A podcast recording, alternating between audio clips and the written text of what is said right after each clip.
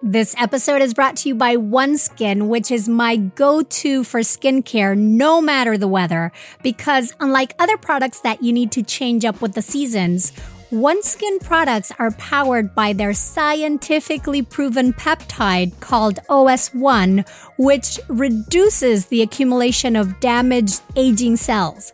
Basically, instead of masking the issues, OneSkin addresses them at a cellular level, boosting your skin's natural barrier to lock in moisture and help protect against the elements. For a limited time, Birthful listeners will get an exclusive 15% off OneSkin products using the code BIRTHFUL when you check out at oneskin.co. And I 100% recommend OneSkin. Not only does it make my skin feel, act, and appear younger, but friends that I haven't seen for a while are taking notice and asking, "What are you doing to your skin?" It is that good. And I also love their expanding line. On a day-to-day basis, I use OneSkin Prep to wash my face. Then I apply their OS1 Eye topical supplement around my eyes and their OS1 Face on my face and neck. Or if I know I'm going to be out in the sun for a while, then I use their OS1 Shield, which has an SPF that prevents UV-induced aging and repairs cellular aging all at once. Easy peasy. Get started today with 15% off using code BIRTHFUL at oneskin.co. That's 15% off at oneskin.co with the code BIRTHFUL. And after you purchase, they're going to ask you where you heard about them. Please support our show and tell them BIRTHFUL sent you. Help your skin stay younger and healthier for longer with OneSkin. I'm a huge fan of preparation and prevention, and one of the most impactful and immediate ways to influence maternal and infant health is through nourishing nutrition. But honestly, when was the last time any of your providers had a meaningful conversation with you about eating habits and prenatal supplements? Prioritizing nutrition can truly change perinatal health for the better, which is why when talking about prenatal supplements, I'm proud to partner with Needed. They've redesigned the prenatal vitamin from the ground up based on the latest clinical research and in-practice experience of testing thousands of pregnant people's nutrient levels to know what they actually needed, not just to meet some bare minimum needs. And what I always tell my clients is that even though they're called prenatal vitamins, you should continue to take supplements during postpartum and beyond because your body still needs so much nutritional support. I love that at Needed, they understand this and have different plans to make it easy for you to meet your optimal micronutrient, microbiome, and protein needs. They have a fertility support plan, a plan for each of the 4 trimesters, and a lactation support plan, just to name a few. Needed is recommended by nearly 4,000 doctors, midwives, doulas, and nutritionists, and is proud to be the first perinatal nutrition company that's B Corp and climate neutral certified. Head over to thisisneeded.com and use code BIRTHFUL for 20% off your first month of Needed products. That's thisisneeded.com and use the code BIRTHFUL for 20% off your first month of Needed products.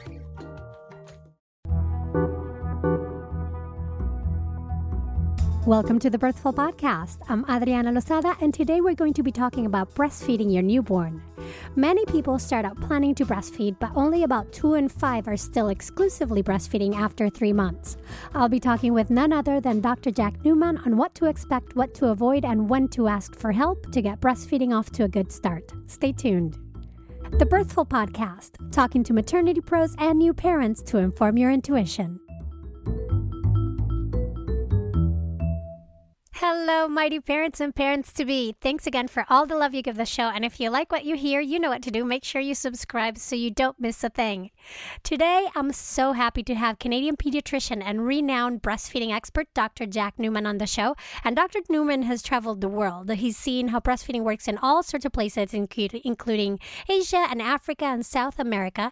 And his breastfeeding clinic, the International Breastfeeding Center in Toronto, has been using novel and successful methods to help mothers succeed in their wishes to make breastfeeding joyful, pain-free, and relaxing. And that's really, truly the ideal of breastfeeding: joyful, pain-free, and relaxing.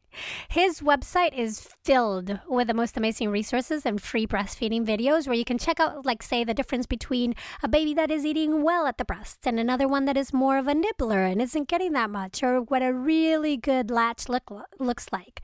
It is a fantastic resource. Jack has also written articles or given talk on possibly anything that may affect breastfeeding, and his most recent book is called Breastfeeding: Empowering Parents. And it's actually an interactive book available on Kindle. There's a paper version too, but the one on Kindle lets you go super in-depth with interactive links. So his previous book, written with Teresa Pittman and updated in 2014, is called Dr. Jack Newman's Guide to Breastfeeding. And that one's on the recommended resources list that I give my doula clients.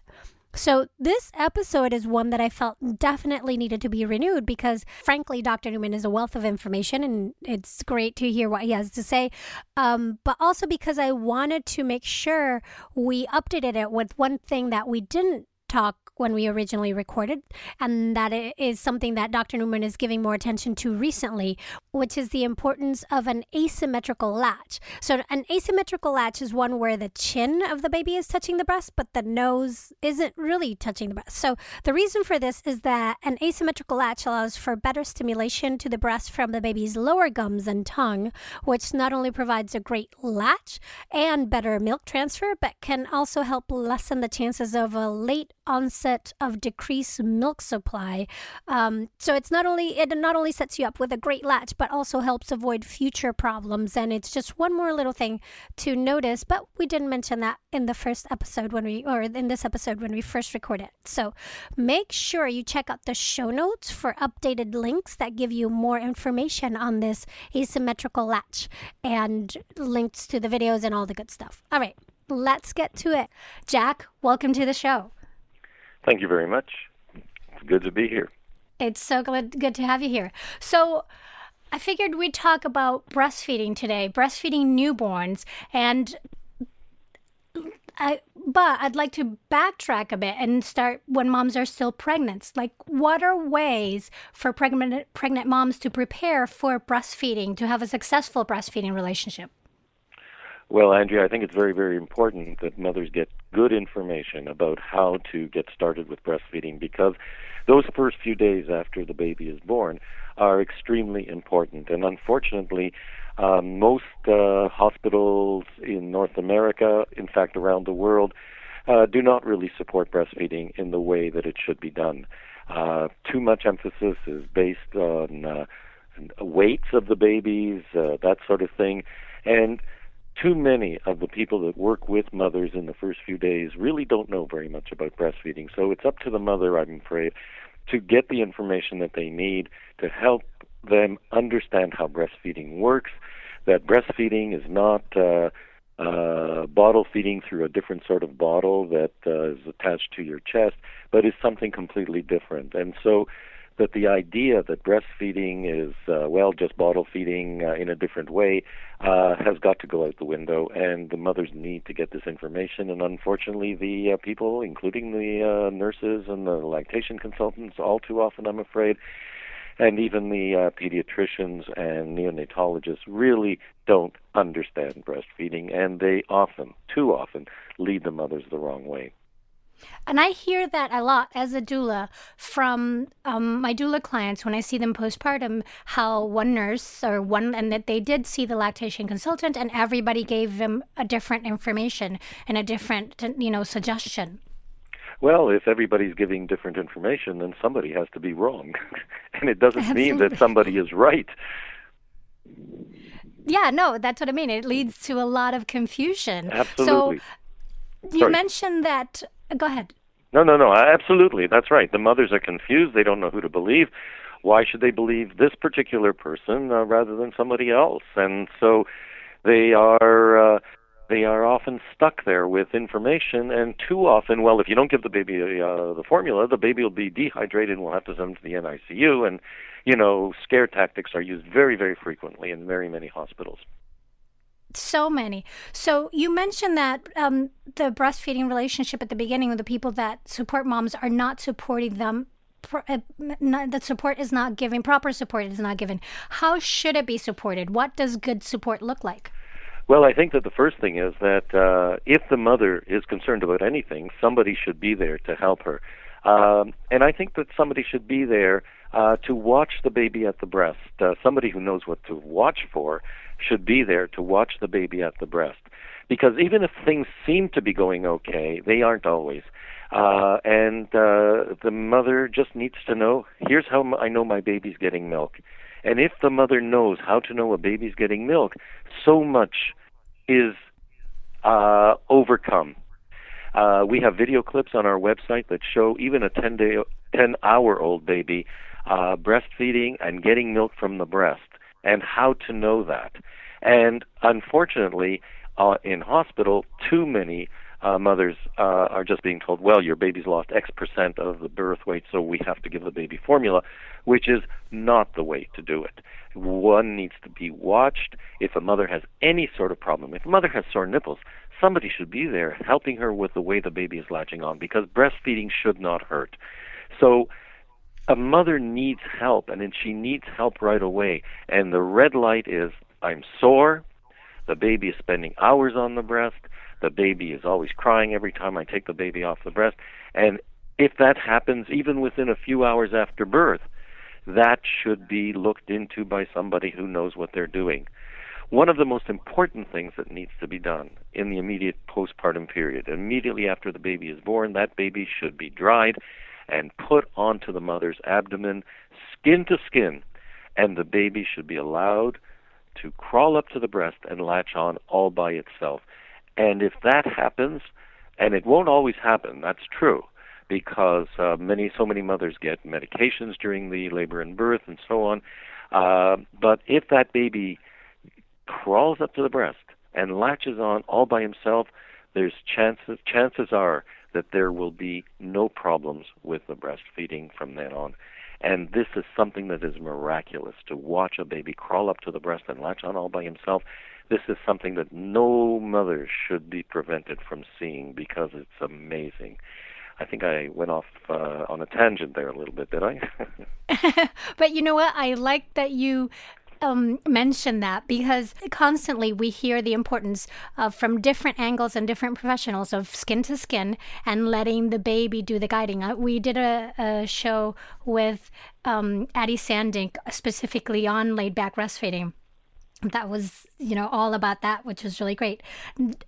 So yes, that it's sometimes so hard to do, because people want to intervene and want to rub and want to touch and want to adjust and want to move that poor baby. Exactly. And it's not necessary most of the time. I mean, we are still mammals, meaning that, you know, we're related to moose and seals and elephants and, you know, in the wild, if a baby mammal doesn't latch on all by himself, well, they've got to do it, don't they? If they don't do it, then they will die.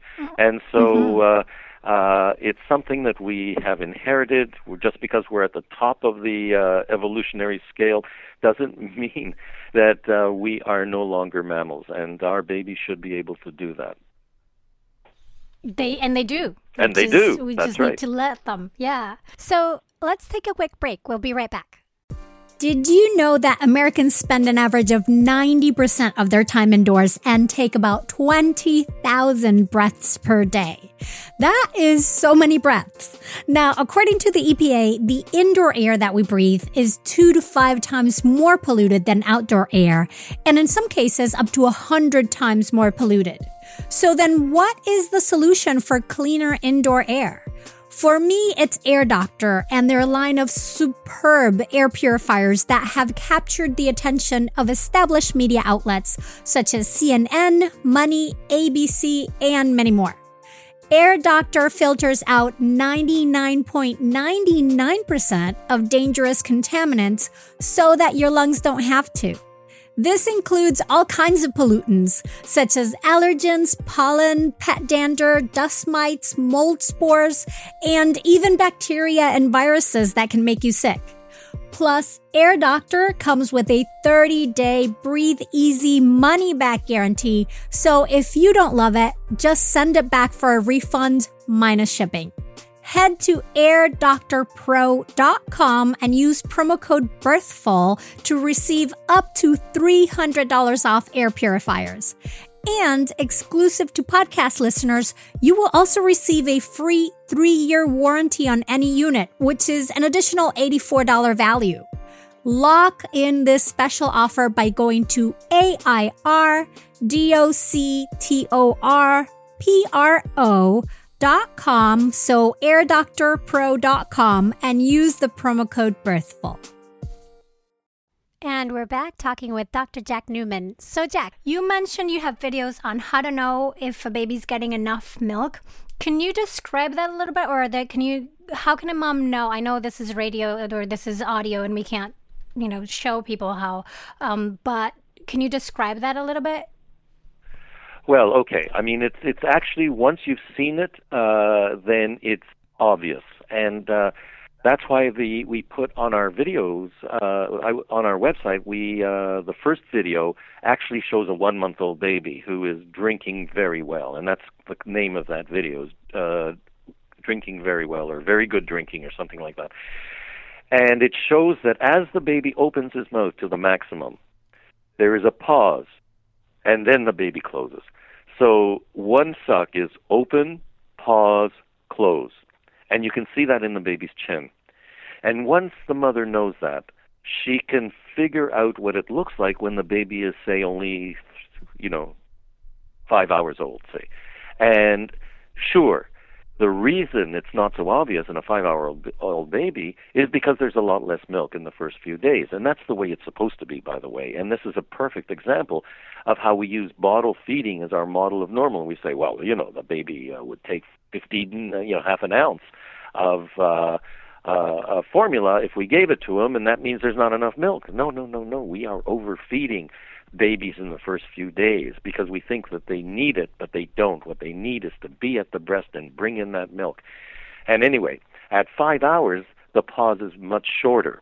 But if you look carefully for it, if you know what to look for, you can see it. And if a baby is doing that, then the baby is getting milk. And if the baby is doing it well, then the baby will be fine at the breast with getting only those small amounts of colostrum that the baby needs. Because their stomach is also so tiny at that point. Well, we don't know exactly why nature made it so that, there's very little milk in the first few days. But that's fine. I mean, let's trust nature. Let's trust our bodies. And not go the way of, we can do it better because we're smarter. Oh, we're absolutely smarter than nature. Yeah, no. We meddle with it way too much. So, okay, say a mom is having pain, is having some sore nipples, the baby's wanting to eat all the time and it is fussy and crying. What can be going on, or what should moms be on the lookout for or try to do to change that? Okay, well, the first thing is that the baby is probably not getting a good latch. And there are many reasons for babies not getting good latches. I mean, one is just simply the technique. What happened in the old days? I mean, mothers don't have to latch on babies the way we teach it. And by the way, we teach it differently than most other lactation consultants, most other people. And I think our approach works better much of the time. I wouldn't say all the time, but I would say much of the time. And you can see that technique on our website again. But the thing is that if the baby has a tongue tie, for example, and there are lots of babies that have tongue ties, then the babies will, cause the mother pain, and the babies won't get milk well from the breast. Once the milk comes in and the milk is abundant, then it's it's just you know, the baby doesn't have to have a good latch, although the mother may still have sore nipples. But lots of mothers have breastfed babies with latches that I call suboptimal, and they still do okay, because most mothers, if everything goes the way it should, most mothers, the vast majority of mothers, will produce all the milk the baby needs. Most of the causes of not enough milk are not due to the fact that the mother is not able to produce enough milk, but due to the fact that we mess her up, give her bad advice, teach her stuff that she shouldn't, you know, really listen to. So, for example, nipple shields. I mean, I hate nipple shields. I know that people think that it saved their breastfeeding in some situations, but to tell you the truth, there's nothing that a nipple shield does that good technique and good help won't do. And that's why I feel that the nipple shields should actually be banned. I think they're a dangerous product, because many babies end up failing to thrive because the babies who are on a nipple shield don't latch on properly, they don't get milk well, and they end up with the mother not getting enough milk. Mm-hmm. It affects the relationship. I think I went off on another tangent. But I got to tell you, I love your tangents, because you give us so much information in them and bring up these things, you know, because nipple shield, yes. So that's something I see often, and it's like the go-to solution almost. It's the easy go-to fix. Here, have a nipple shield and this will work. And then moms have to have this thing that's in the middle of their relationship that they have to figure out how to, you know, deal with it or get rid of it, and it's another obstacle. It is another obstacle, and the problem with it is because it decreases the milk that the baby gets, it makes it even harder to get the baby off that nipple shield. And as I say, there's no reason that I have ever run across where a nipple shield is the best answer. If we can get in there and help the mother with the latching on of the baby, if we can help the mother deal with sore nipples, whatever the cause, then we can get rid of those nipple shields. And even some of the biggest advocates of nipple shields will say that nipple shields, for example, are not the answer for sore nipples. I also think that they're not the answer for a baby who's refusing to take the breast. I don't think it's the answer for premature babies, although there's supposed data that they are good for premature babies, but I don't agree. I think that the nipple shield is the wrong answer for the premature baby, and unfortunately, it's being used almost like you know, water. They give the baby some water, mm-hmm. but it's not. No. So, and you've mentioned a couple of times the birth weight. So can we talk a little bit about this obsession with birth weight? What is actually normal and what should be expected? Because there is, an obsession with your baby's lost 2 ounces, you've gained 2 ounces, you lost it again. That just gives moms lots of guilt and worry. Well, exactly. I think the problem is that basing, especially if we're talking about the first few days, basing, you know, the adequacy of breastfeeding on the baby's weight loss is completely useless and wrong, and causes mothers problems. The vast majority of women, we have to admit, in North America deliver babies in hospital, and the vast majority of those mothers also receive lots of IV fluids during the labor and birth. And what that means is that the mothers are born are giving birth, and they end up being overhydrated, right? They, mothers often have big swollen ankles, big swollen fingers, and they also have extra fluid on board because of all that fluid. And the baby also got a lot of fluid, so he's born extra heavy. And when he's born, he pees out that extra fluid, and of course then he loses weight. And so basing the adequacy of breastfeeding strictly on the baby's weight loss is already a hazardous thing to do, because those babies are losing weight simply because they're peeing. And there are other issues as well. And one of those issues is that the baby is born usually in a delivery room where there's one scale, and then they go to postpartum where there's another scale. And the problem there is that when you weigh babies on two different scales, it's not accurate. You cannot compare two different scales. So that, for example, we have on our over our scale in our breastfeeding clinic, we have a photo of a baby who was weighed on one scale and weighed on another scale within a minute, and there's 12 ounces difference between those two scales. And I put that up on our Facebook, and if people want to look at that particular photo or those two photos, then they can go to our website, our Facebook page, and it's just there. And we have to remember that the scale is not the word of God.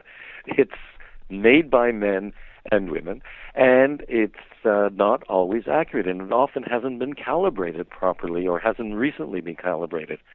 But on top of that, we have the problem of the mother being overhydrated. So not only are her ankles often swollen and her fingers often swollen, but so are her nipples and her areolas. And so the baby has difficulty latching on. So there may actually be a problem. It's not just a problem of the scale or the fact that the mother's gotten so much fluid and therefore the baby pees it off. I mean, there is also the problem that the baby may not be latching on well. And so the mother gets sore nipples, or the baby refuses to latch on, or the baby latches on in such a way that not only does the mother have sore nipples, but the baby's not getting the colostrum. And so we really, really have to do something. And I think the answer is that we need to avoid, too many interventions during labor and birth. I mean, I'm not saying that every mother should be able to, birth their baby without any interventions or pain relief or whatever. But, many mothers could do it if they had the support. And the fewer the interventions, the more likely the baby is to get started with breastfeeding really, really well. Another tangent. No, they're so important, though. And it sets me up for a great place to stop to take a break. We'll be right back. Hey, Mighty One. As you approach the journey into birth and parenthood, now is the perfect time to make your home a serene and nurturing haven with the help of Home Threads. At Home Threads, you'll discover furniture designed for comfort and functionality, from cozy nursing chairs to versatile baby-friendly storage, as well as a super wide array of options to spruce up any room in your house. Home Threads can help make your home the perfect nest for your growing family and at a great value. I so appreciate that wide range of styles that you can find at Home Threads. For example, I was ecstatic when I found a pair of truly stunning mid-century curved walnut dining chairs that somehow perfectly match my home office chair. I mean, what are the chances?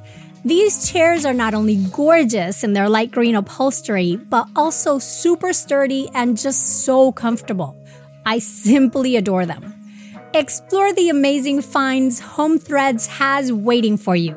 Go to HomeThreads.com/birthful and get a code for 15% off your first order. Do make sure to go to our unique URL of HomeThreads.com/birthful to get your discount. Home Threads, love where you live. And we're back talking about breastfeeding your newborn with Dr. Jack Newman. So I'm curious, because a lot of moms are getting all this extra fluid and babies are having, so you have that situation, extra fluid and babies are having difficulty latching on because of swelling in the breasts and the areola. What is a mom to do? Well, it's the first thing is to, if she does not feel, if she's got the information, she knows when a baby is well latched on and when the baby is actually getting milk from the breast, and she feels that's not happening, she should be able to get help from the staff on the postpartum ward. And that's where our whole system fails, because even if the mother is aware of what's going on, the mother often doesn't get the help that she needs. And I think that what really needs to be done is the mothers have to put in the extra effort and, unfortunately, the extra money and say, look, I want to birth with a doula. That's plug for you, but I agree with you. And also with somebody who really knows about breastfeeding, and that does not come from hospital staff. Even lactation consultants in hospitals sometimes are sort of stymied by the policies that the pediatricians, who know nothing about breastfeeding, and other staff who often don't know much about breastfeeding, they put these policies in place, and the lactation consultant, even if she really knows what she's doing, which I have to say is not a lot of the time, but even if she knows what she's doing, she's stymied by these policies that say, oh, the baby lost 10% of his birth weight, we have to supplement. And so she goes out on a limb to help that mother because she can't, because now she's got to give the baby formula. And that's according to the policy. So if I were a woman who felt that she had to deliver a baby in hospital, I would hire a doula and I would hire a lactation consultant who really knows what they're doing. The question, of course, is how do you know they know what they're doing? It's a very, very difficult problem to know. Mm-hmm. Do you have a list of, like, is there a website where people can go to see recommended lactation consultants that do know what they're talking about? Or what? It is a problem, well, it's but not what easy. Can they do? Well, I mean, it's easier for us in Toronto because, we have a list of recommended lactation consultants who will visit the mother in the Toronto area. I mean, but we can't know who is good in Rochester or San Francisco or Berlin, because unless you actually watch a lactation consultant work, you don't know what they know and how they do things and how good they are. I mean, we know, for example, that such and such a lactation consultant in Chicago, says all the right things. But saying all the right things is not the same as technique. I mean, you can have let's say a neurosurgeon who is, top-notch. And you can have another neurosurgeon who says, I do the same thing as Mr. Top-Notch Neurosurgeon, but that's not the same as operating on the table. So, yes, it's a real problem, and I think that the problem lies with ILCA and Ibelsi. These are the organizations that deal, license and teach lactation consultants. I don't think they're teaching them. There's a real problem there. And in fact, ILCA itself has a policy that 10% weight loss means that the baby's not getting enough, and I so disagree with that. I guess not specific to weight, but what makes you alarmed? Like what? Not just 10% weight loss, but what makes you think, hey, no, we do have a real big problem here that needs to be addressed? Well, again, I watch the baby at the breast. I help the mother with the latching on, and sometimes hands-on. I don't sort of do it at the end of the table or the bed. And I do that. And if the baby still is not drinking well, if the mother is still having pain, then we have to go to the next step, which is maybe we do have to supplement the baby. But we do not supplement the babies with bottles or cups or finger feedings unless the baby does not latch on. If the baby is latching on and the baby really, in my opinion, needs to be supplemented, then we will do it. And we will do it with a tube at the breast, with what I call a lactation aid. It's done at the breast. And it allows the baby to stay at the breast, to continue breastfeeding and get milk from the breast, but at the same time the baby gets supplemented. And in the first few days, most babies, the vast majority of babies, do not need formula supplementation. What they need is just a little bit of extra fluid. And that extra fluid can be just plain glucose water. I know, people say that can't be done, but I'm telling you it can be done. And it's been done since, it's been done for years before, about 20 years ago, when everybody said, oh, it's got to be formula in the first few days. No, it doesn't. 5% glucose water contains nothing that isn't in breast milk, whereas formula contains all sorts of stuff that's not in breast milk, and breast milk, of course, contains lots of stuff that's not in formula. Mm-hmm. Yes, and it makes sense if you think about it that way. Like if you're going to give something external, give something that doesn't have a bunch of chemicals and other additions to it. Exactly. And so the tubes, can you describe them a little bit? Well, we have a video on our website, too, that shows what's called inserting lactation aid. And the tube is, you don't see the container that contains, in this case, it does contain formula because the baby is I think is about 4 or 5 weeks old. But it does contain formula, unfortunately. The mother's been using it for most of the time the baby was born. And so we have a container. It has a supplement. In some cases, it's the sugar water if the baby is under 3 or 4 days of age. It's formula if the mother doesn't have any express milk, or it's her express milk. And in some cases, it's donated breast milk from a human milk for human babies. And so we have the container, and from the container, there's a tube that is a long, flexible tube that enters into the baby's mouth while the baby is on the breast. And I would recommend that people go to our website and see that one that's called Inserting Lactation Aid, because it also shows how to avoid bottles, finger feeding, spoon feeding, cup feeding. Any feeding off the breast is not as good as breastfeeding and supplementing at the breast. Mm-hmm. And I will recommend that everybody go and to your website, and I will put the information on the show notes, because your videos are fantastic, and I've used them a lot just to show in my postpartum preparation classes what a good feeder looks like and what a nibbler looks like, and it's a wealth of information. So yeah, definitely thank you for having made those. And sorry, I was just going to say, and we now have the texts that explain what the videos show. We now have them in 22 different languages. So if the people that are listening, or the people that are advising mothers feel that the mother would be more comfortable reading in, say, Greek, which is our newest language added, or Chinese, then the texts are available in Chinese. They're available in Greek. They're available in German. Whatever. That's fantastic. That's so good. I love it. I'm gonna go check it out. Oh, the languages, I hadn't seen them. So basically, to sort of summarize, if a mom is having any kind of pain and the baby is not latching well, then no matter what kind of advice that mom has gotten, the idea is that she should continue looking for better advice. Absolutely, and the sooner the better.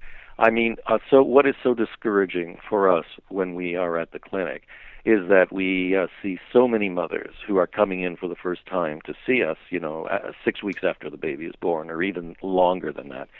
I mean, I believe very strongly.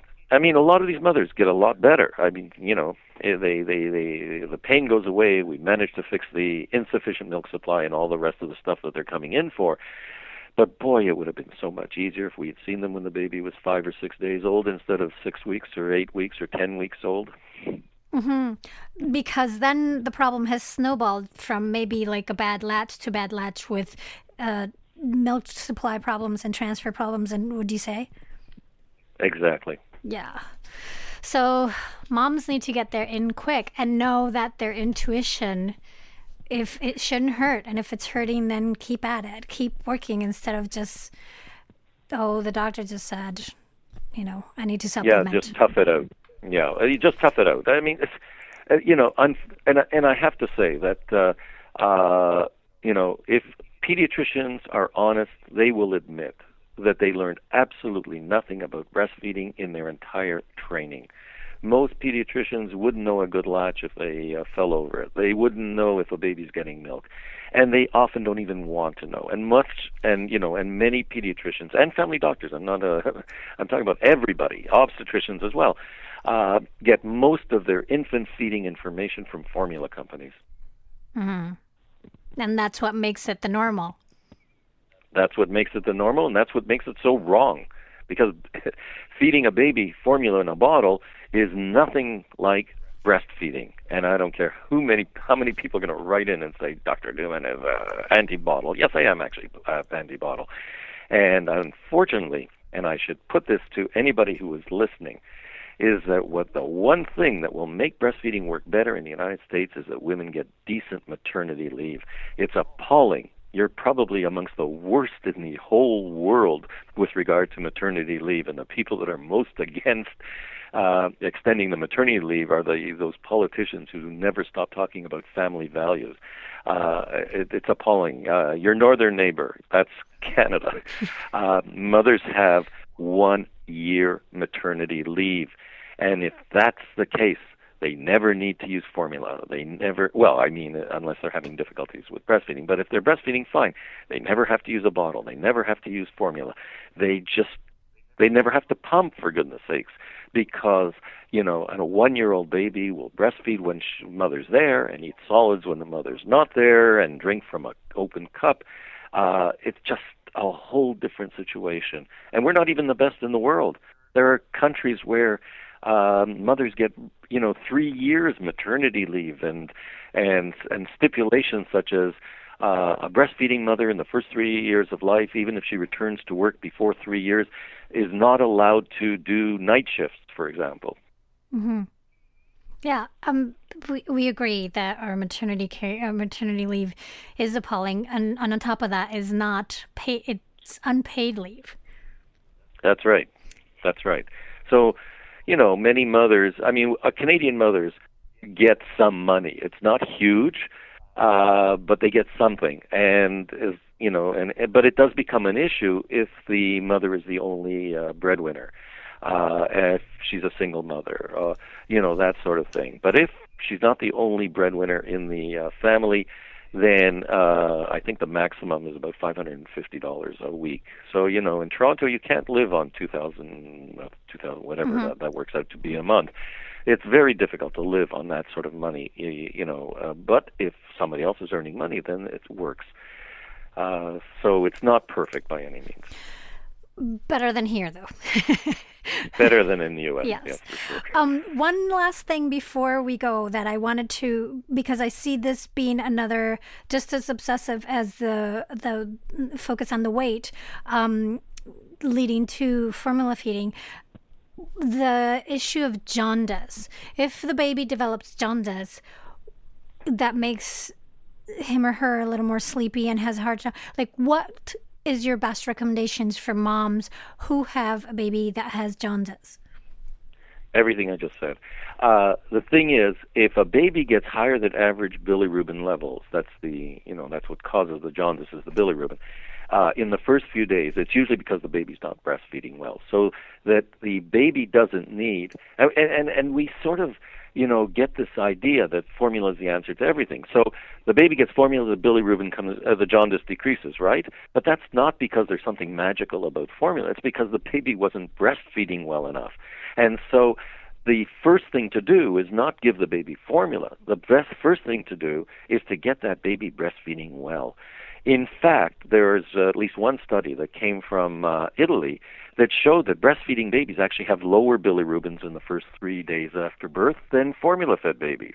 And that's because breast milk is a laxative and makes the baby poop more, and the bilirubin that ends up normally in the gut is pooped out instead of being reabsorbed into the baby. So if a baby is breastfeeding well, then it doesn't matter if the bilirubin is whatever, unless it's caused by something like a breakdown of red cells. That's a whole different story. But if it's the vast majority of babies who have a little bit of jaundice after birth, it's because they're not breastfeeding as well as they could be. The long-term issue of a baby who is breastfeeding exclusively and, say, at a month has a bilirubin of, 10 or 11, whatever, say even higher, 15. If that baby is breastfeeding exclusively and gaining weight well, and there's and drinking well from the breast, and there's no obvious reason why this baby should have a higher that sort of bilirubin, then it's normal. It's normal for exclusively breastfed babies to be jaundiced, not just for a few weeks, but actually for, 3 or 4 months. We have to make sure there's no liver disease. We have to make sure that the baby's not hemolyzing, that is breaking down red cells. But it's normal to be jaundiced. And we know now that bilirubin is an antioxidant. Everybody is hot on antioxidants. You know, people are eating kale, which I can't even understand why they do that. I love kale. Come on. All right. Kale's fine. You know, so they're eating all these antioxidants when the babies are getting it normally by breastfeeding. And so, again, this is an example of we use the formula-fed baby as our model of normal. Mm-hmm. And formula-fed babies are rarely jaundiced at a month, say. Mm-hmm. But breastfed babies are not infrequently jaundiced at a month. So who's the normal baby? The normal baby is the one that's drinking what normal babies are supposed to be drinking, and that is breast milk. Mm-hmm. Yep. So if mamas, if the listeners want to get in contact with you or know more or get your videos, where do they have to go? Okay, so our website is www.breastfeedinginc. So breastfeeding, I-N-C. Wait, parenthesis, interruption, whatever you want to call it. This is part of the updating of this episode. Jack's website has changed and is now ibconline.ca. Okay. .ca. So CA is for Canada. And if they want to get to me, they go to... They click Contact Us. There's 4 or 5 questions, I can't remember how many exactly, that they need to answer, and then they send, and I will respond. If they want to see our videos, then they just, you know, there's a button there for videos, and there's some information sheets as well. And we have some information sheets in a few other languages, but not very many. Mostly, I think the video clips are the best thing that they can get to. Mm-hmm. Mm-hmm. They are. They're fantastic. And I think the new version of my book is also very good. And that's the revised edition of... This is which came out in June of 2014. So they would be looking for Dr. Jack Newman's... it's actually called Dr. Jack Newman's Guide to Breastfeeding. Yes. And they can also, you know, I've got to say that you're very quick and very good at replying when somebody submits a comment to or a question to your website. So they can get answers that way as well. Exactly. Yes. Thank you, Jack, so much for being on the show today. This has been great. And thank you for all your tangents because they are invaluable. Thank you, Adriana. Mighty Ones, find the in-depth show notes for this episode at birthful.com, where you can also learn more about me, the show, Patreon member benefits, send me messages, and more. This episode was produced by me and made possible by you. The title song for this podcast is Vibe Ace by Kevin MacLeod, and the sponsorship song is Air Hockey Saloon by Chris Zabriskie. Find them both at freemusicarchive.org.